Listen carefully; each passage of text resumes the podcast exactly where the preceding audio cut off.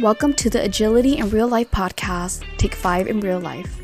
Now, your hosts, Mike Studeman and Jeff Lee. Hi, and welcome back to the Agility IRL podcast, Take 5 IRL. Uh, I'm Jeff Lee, one of the partners at Agility IRL. And I'm the other partner, Mike Studeman. Welcome, everyone.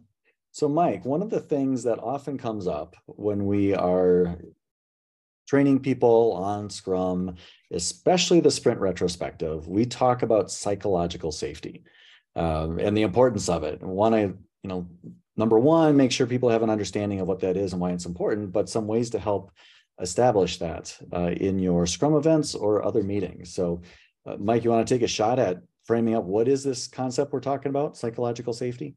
Yeah, very important concept. I think it's uh, it sounds very scientific or technical. I think psychological safety really comes down to how safe do you feel sharing your true opinion about how things are going in your team with your process with those most close that you work most closely with. Uh, I think the the concept of psychological safety, Jeff, is really a concept that well, it's been talked about in uh, the Scrum world more broadly, the Agile world for a number of years. It's really kind of having its moment right now uh, outside of the agile space. You're you're hearing uh, companies that uh, you wouldn't consider agile or maybe aren't even practicing Scrum, uh, talking about uh, talking about psychological safety. I, I, think the the the science around it though is is quite interesting. Uh, I know you're familiar with the Google study. You've heard of Google, Jeff, right? I think so. I, I could Google that to verify, but I you could. Yeah, I see what you did there. Mm-hmm. Yeah, Google did a study a number of years ago called Project Aristotle. And the purpose of Project Aristotle was to differentiate or attempt to differentiate what makes great teams great and what makes mediocre teams mediocre. Project Aristotle concluded that the differentiating factor between great teams and mediocre teams is one thing psychological safety. Now, I know you and some of your coaching work has come have come across uh, a number of teams, some of those that have great psychological safety mm-hmm. and those that maybe don't. Do you want to maybe share with our viewers uh, one example of a team that had uh, really uh, well established psychological safety? Yeah, so I had a client. Uh, funny you would ask that question, Mike, but I did have a client that it's was, not like we set this up at all. the client was that was transitioning from being a startup to a small corporation and as a startup, they had gotten by, you know, when there were production outages, uh, things came up, you know, hero culture, right? We've got a few people who know everything and they can fix all the things, and they're motivated, right? Startup people are super energized, um, which was fantastic. But they were scaling to a point where now we didn't have anyone who knew everything.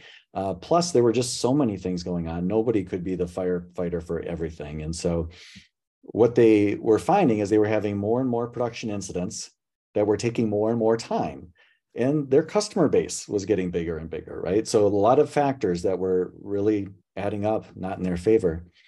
And so what they ended up doing uh, their chief technology officer decided that after every production outage first let's fix it. Let's take a couple days to breathe and figure out what went wrong but then we're going to have a, a post-mortem or a retrospective to talk about it right? And so they had a post-mortem that involved the team that had problems, um, you know, their leadership, also peers, so everyone could learn from it. Um, also the chief technology officer, right? So this was a lot of people involved. It could go poorly, right? This sounds that way. sounds risky. Yeah, it does sound risky. What they did is they started every one of these with the following statement. Regardless of what we discover, we understand and truly believe that everyone did the best job they could, given what they knew at the time, their skills and abilities, the resources available, and the situation at hand. Uh, this is known as the Agile Prime Directive from Norm Kerth. And it really did a great job of setting the stage. It set the culture, and people were really open with what happened. Uh, they learned from it, and over time, their production incidents really went down you know when they first started doing this there were one of these meetings every week sometimes two in a week they still read that same statement at the beginning of every meeting even though everyone knew it was coming and it did a remarkable job for setting the culture yeah i mean i think you know, we as Scrum trainers spend uh, a lot of time talking about the Scrum values, particularly the Scrum value of openness and respect.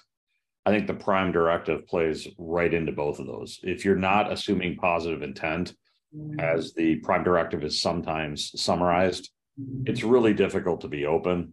If you don't have that psychological safety, it's really hard to improve. Yeah.